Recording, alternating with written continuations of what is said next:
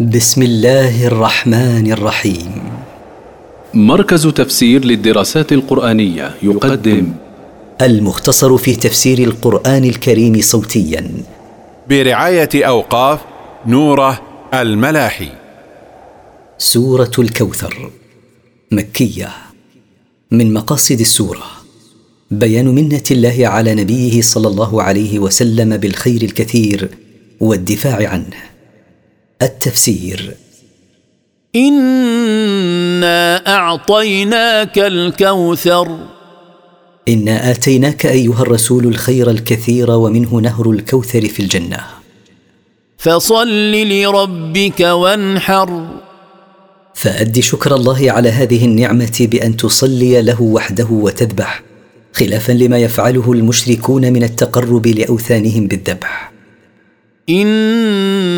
ان شانئك هو الأبتر. إن مبغضك هو المنقطع عن كل خير المنسي الذي إن ذكر ذكر بسوء.